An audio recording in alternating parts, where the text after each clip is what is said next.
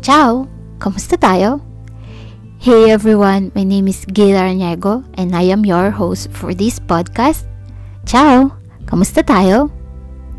As we are all adapting to the impact of this pandemic, I realize the healing power of this simple word, kamusta. I believe there is magic in the spirit of collectivity.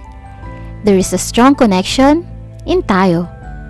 Hindi ako, hindi ikaw, hindi sila, tayo.